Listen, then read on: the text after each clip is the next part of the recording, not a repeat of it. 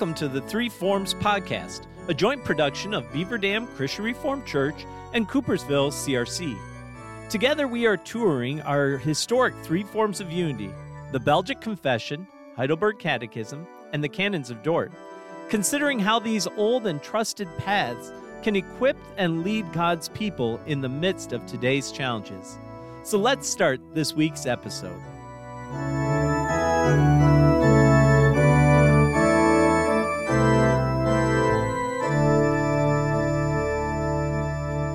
Welcome back to the podcast. My name is Pastor Lloyd Hemstreet. And I am Reverend Tyler Wagenmaker. Tyler, we are up to episode 11, Lord's Day 11, and we're entering a new section today.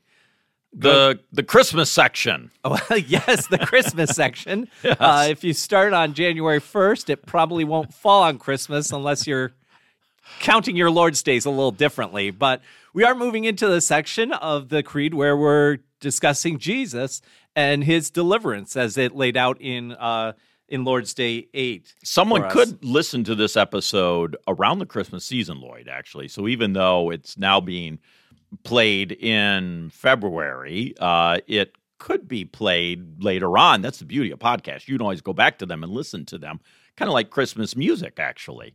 You could listen to Christmas music really any time of the year, but especially pull out those old records, CDs, play them around the Christmas season.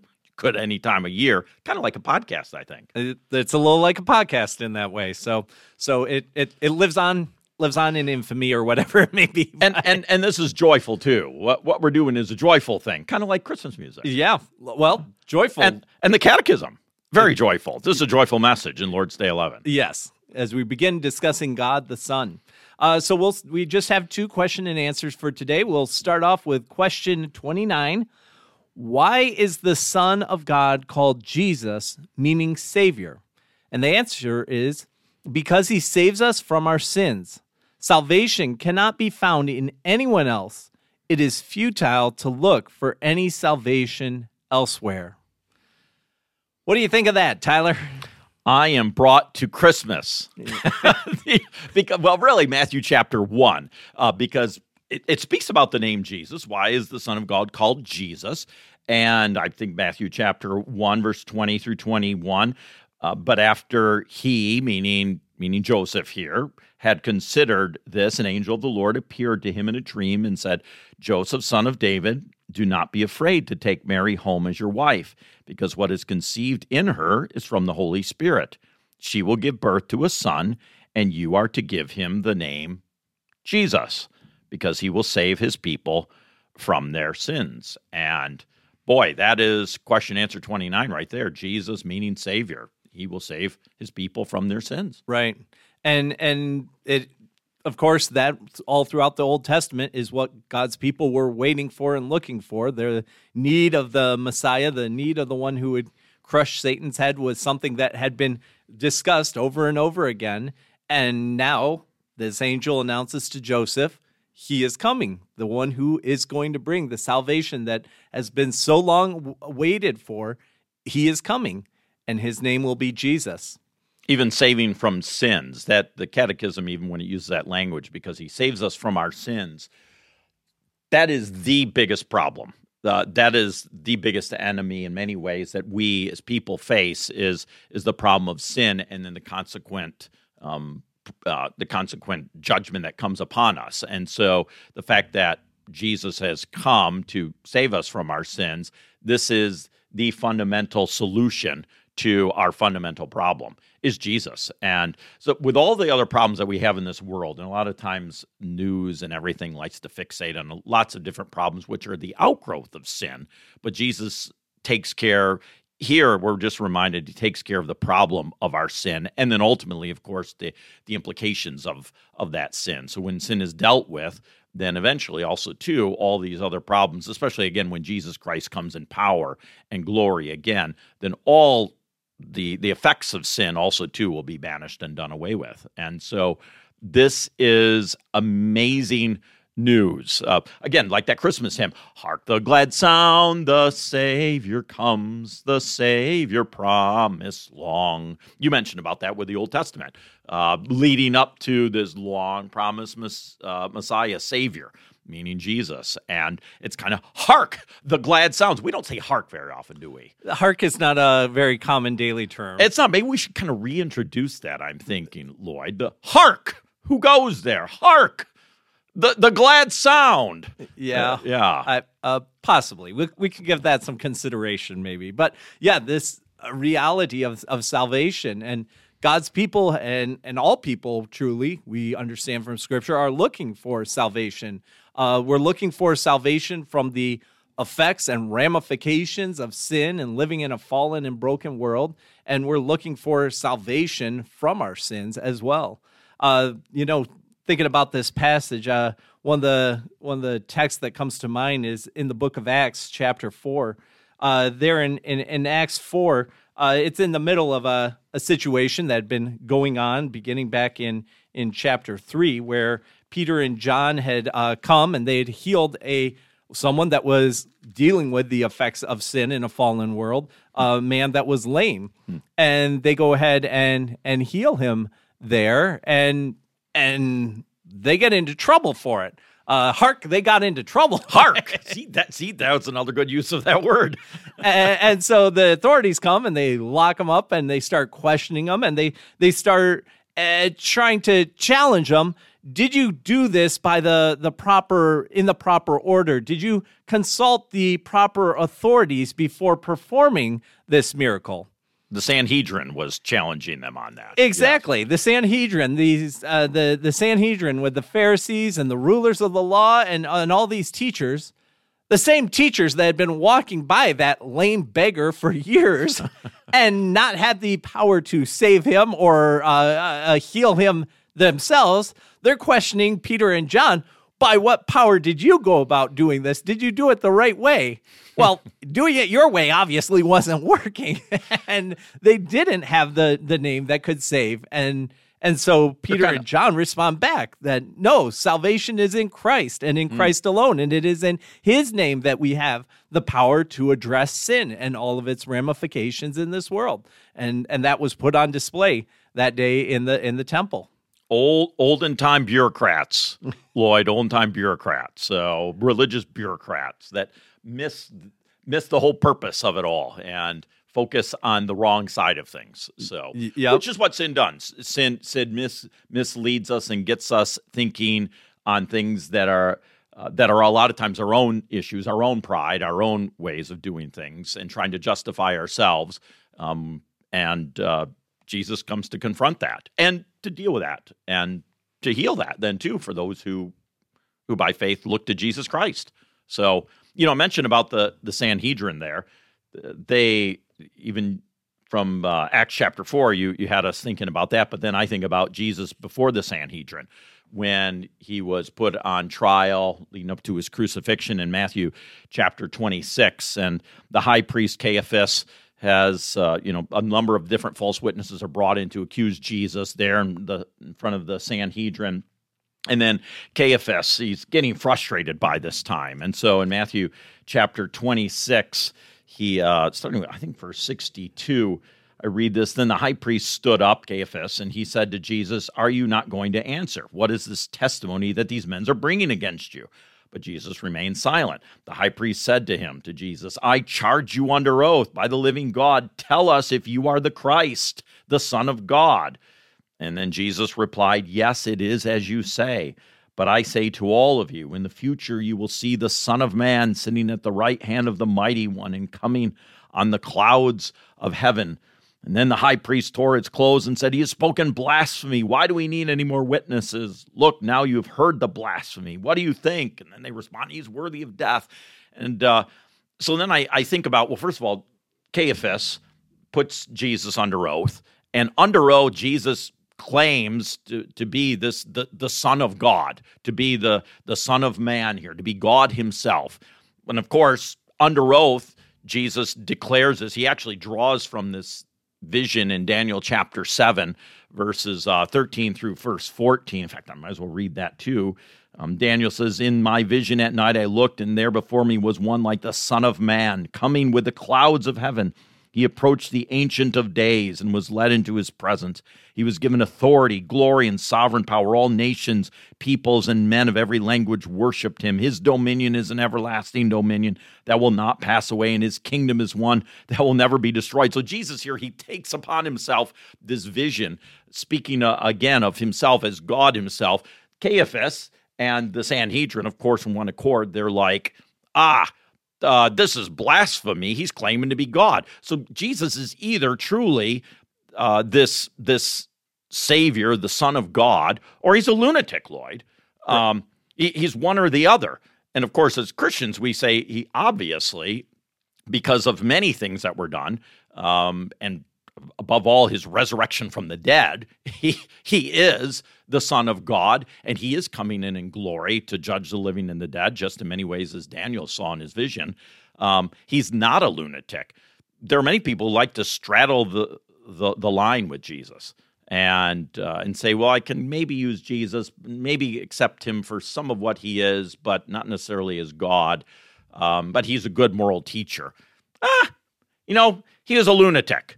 Um, if you can't you can't do one or the other. You can't claim to be God. If you would claim to be God, I'd say mm, you have big issues, Lloyd. Big issues. Big issues. You shouldn't be a minister in the Christian Reformed Church, first of all, right? And, right. and many other deeper issues, yes, um, as well as that. But if it's true that Jesus was and is, which he is, then it, it has huge implications for life. It, it, it, can deal with our sins. Uh, he is the one Savior. Yes. Uh, going back to Acts 4, uh, verse 12, uh, salvation, and there is salvation in no one else, for there is no other name under heaven given among men by which we must be saved. It's either Jesus or you're not going to be able to get there. And, mm. you know, the catechism yeah. highlights that with this word that it used it, it, the, the the final line of verse 20 of, of question 29 it is futile to look for any salvation elsewhere yes it futile. is futile it's yes. futile you can't do it there's no way of getting there from here uh Tyler, about how many feet are in a mile? Do you know that off the? Oh, it's remember like that five thousand two hundred sixty. Yep, uh, yep, real Ish. close. Uh, yeah, five two eighty, but 5, yeah, okay, yeah. Okay. So five thousand feet in a mile. So we understand how far a mile is. We know about how far it takes to to walk a mile.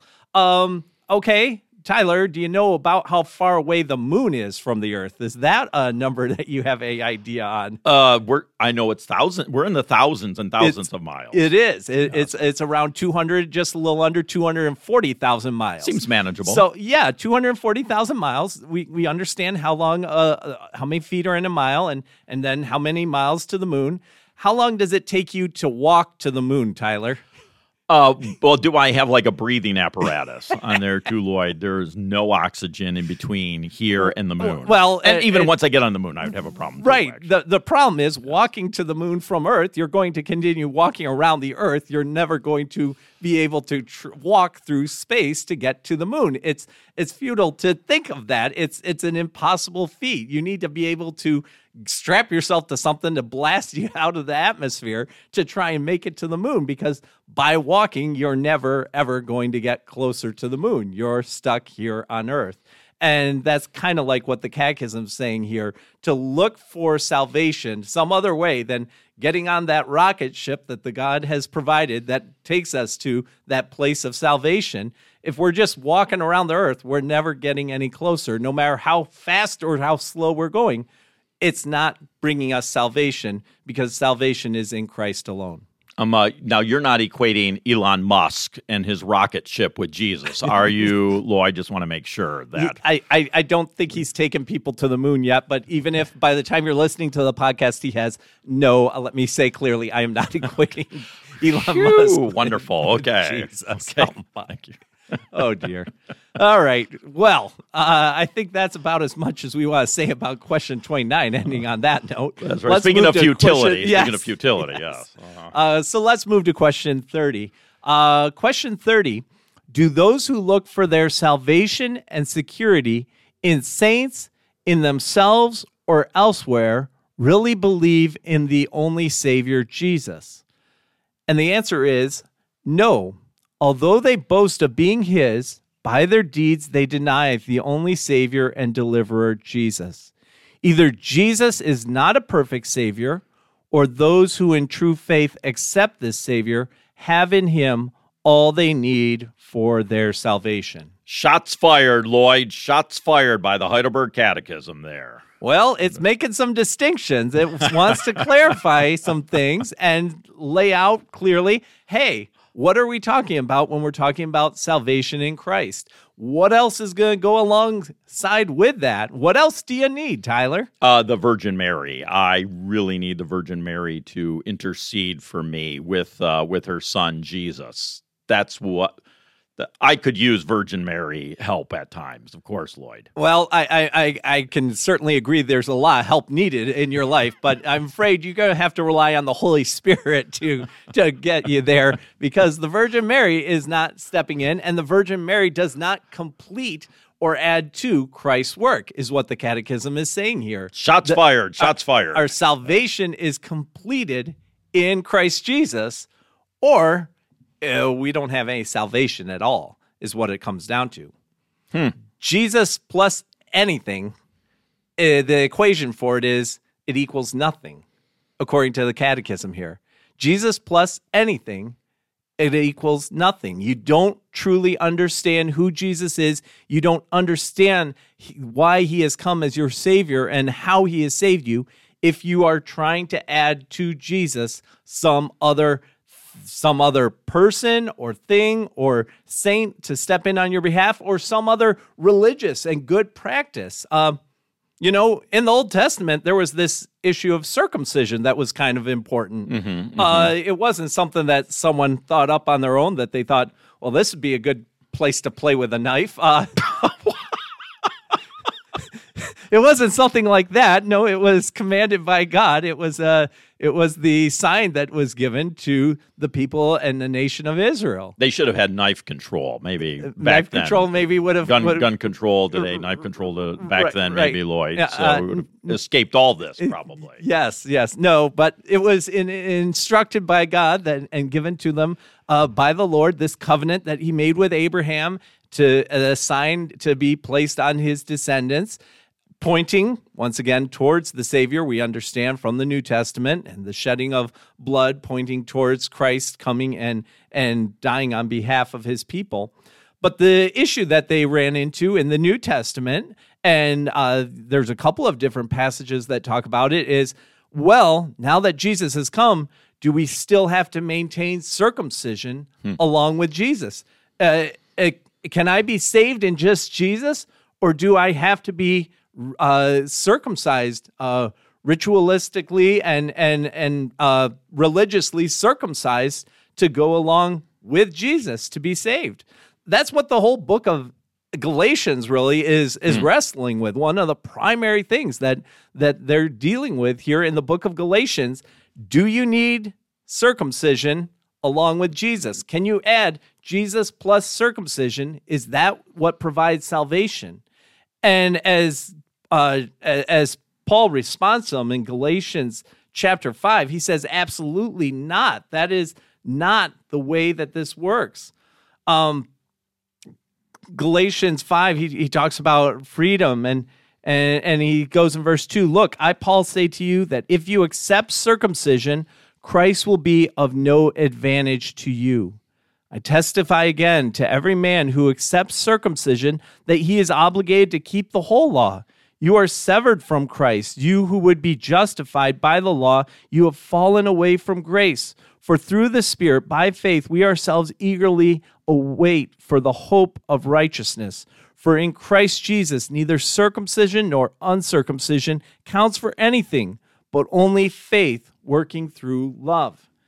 It is not about what we keep. It's not about what we maintain. It's not about the hoops we have to jump through to add to our salvation to make us right with God. No, our salvation, Paul declares, is in Christ and in Christ alone. He is the only way that we are saved. And if we're trying to add to it, we're missing the point of what Jesus has done. Now, a man came up to Jesus and asked, Teacher, what good thing must I do to gain eternal life? Why do you ask me about what is good? Jesus replied, There is only one who is good.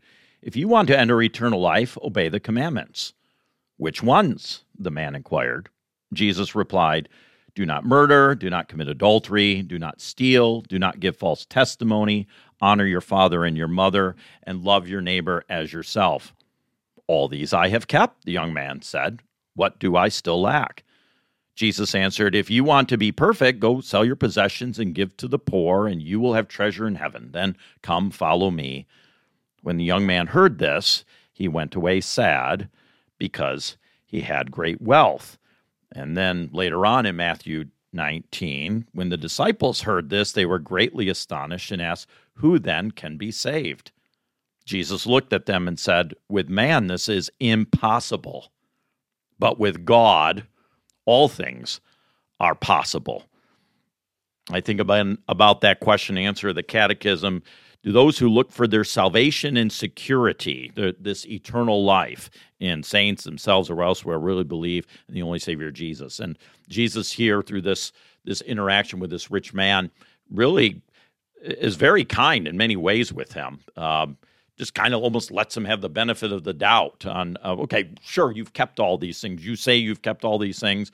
Well what about this? And he is cut to the heart again that that he is still inadequate. Obviously he had some inadequacies because why would he even ask Jesus this question if there wasn't some internal, still sort of doubt about himself that he still was not right with God, that something else needed to be done. But he had done practically, you know, everything in his life that he seemingly had been called to. He he was adding to this and and so Jesus ultimately says, with, you know, this is impossible with man, but with God, all things are possible. With Jesus Christ, all things are possible the possibility of this salvation and security is found in Jesus Christ, not in ourselves. You can't save yourself. Rich young man who's kept the law in so many ways. Um, no Virgin Mary, contra my calling out the Virgin Mary earlier, Lloyd, just so you do, do before we start the heresy trials in Classis. yes, and in Classis, Zeeland here uh, before they come after me. No, I'm not advocating the Virgin Mary there or, or wearing a St. Stephen pendant around your neck. Um, uh, and also, too, you know, I was in the military and uh, I'm, I'm a, a, a, war veteran. And one of the things a lot of times that I would hear in the, in the military, Lloyd, is especially for those um, those uh, amazing men who who lost their lives in the battlefield over um, in Iraq, uh, but with seemingly almost good intentions, those who are left behind, they they say things like like you know this person is now going to Fiddler's Green or Valhalla or going to heaven a lot of times, and it's this idea that yes they were you know there was this general idea of being a christian but they were really good in their lives. And so they they laid down their life for their nation and so they have earned their place in heaven. It's very much a yeah jesus but also a works righteousness sort of a thing. Really in many ways like the roman catholic church um, Ad, has advocated and and taught, and why the Protestant reformers kind of pushed well, not kind of, they pushed vigorously against that with the scriptural teaching of that. And we have a natural tendency, even of ourselves, to to look at the very seemingly good and sacrificial things that we do and say, "Aha, we've we've we've earned a place in heaven." And also, there's Jesus too, because we're good Christians, but we we've done things to earn our way, and and that's not that way. It it's Jesus entirely Jesus, not Jesus plus something, like you said. Jesus plus something always gets you nothing. Um, it's only ever Jesus. And I was, uh, you know, summertime in the Grand Rapids area here, and um, there are parts where you know June many people is Pride Month, and I see these these rainbow flags everywhere. It seems, and these are individuals. They look at their lives and they they say, "I'm a you know I'm I'm on the right side of history. I'm I'm a good person." And they they've put a lot of their confidence in where they're at. You know, their public displays of allegiance to some social movement, um, or even those before. You'd see a lot of American flags out front love being a patriotic American, but being a patriotic American does not save me. Um, uh, will not save you. There's not a special line getting to heaven like, um, like oh yeah, if you're a patriotic um, uh, American, you get the the fast pass or something like that. Uh, you get to go to the front of the line, or you get your own special line. It's Jesus Christ. It's the only line. um, uh, being found in Jesus. The only way you get into heaven. Nothing else added to that, even in all of of of our quote unquote good that we do. Right. It all it all comes up short. And if we are looking to any of that good, if we're relying on any of that good, then we haven't yet grasped the salvation that Christ has offered his people. They we haven't yet come to terms with his righteousness on our account. We're trying to provide our own righteousness. And this is the error that we see in every false religion mm, in the world. Yes, it's yeah. all based on works. It's all based on being a good person. And Christianity comes in opposition to all that and says, you know you can't do it. You know that you come up short. Just like the rich young ruler, he knew there was something that he lacked still. And so it calls us to turn away our eyes from ourselves, to turn away from any hope of the, this uh, futile hope of trying to make it there on our own, Mhm. and rather recognize it is in Christ and in Christ alone that we are going to be saved. We cannot deliver ourselves. Either Jesus is a, a perfect Savior and our hope is in Him completely, or we don't understand who Jesus is. It's a wonderful message that the church brings, um, and the church has to make sure we we are steady on that because church history also shows us from and human history shows us that we have a natural tendency to want to inflate our own selves mm-hmm. inflate our own self-importance in many ways and inflate the deeds that we do it's important what we do we don't want to say it's not important what we do but that comes on the other side of things. That comes on the sanctification side of things, God working us. That comes on the fruits of the Spirit side of things. Right. Of- That- that'll of- be in the third section of the catechism, Yes. our thankful living. Yes. God does care about how we live, but our salvation is not tied to how we live. The question is do we understand who Jesus is? Do we understand what he has accomplished for us? Are we trusting in him alone? And then out of love, are we responding in gratitude and obedience to his commands? I kind of think back to that song I started out with, "Hark the glad hark." Again, that Oh, hearken again. Har- we're hearken again, but um, uh, but the last verse says, "Our glad hosannas, Prince of Peace, your welcome shall proclaim, and heaven's eternal arches ring with your beloved name." I like that last one, but the the name of Jesus uh, is going to ring in throughout the, the arches of heaven, throughout the city of the new city of Jerusalem. It is the name of Jesus, kind of like that. The hymn, Jesus, Jesus, Jesus. There's just something about that name. It's just a, a powerful thing. That's the name that we hold on to and that we sing forth, Lloyd. Right. And that is the one, the only name under heaven given by which we must be saved. And so we understand why Jesus is his name means savior, that he is the one who save he and he alone is the one who saves his people from their sins.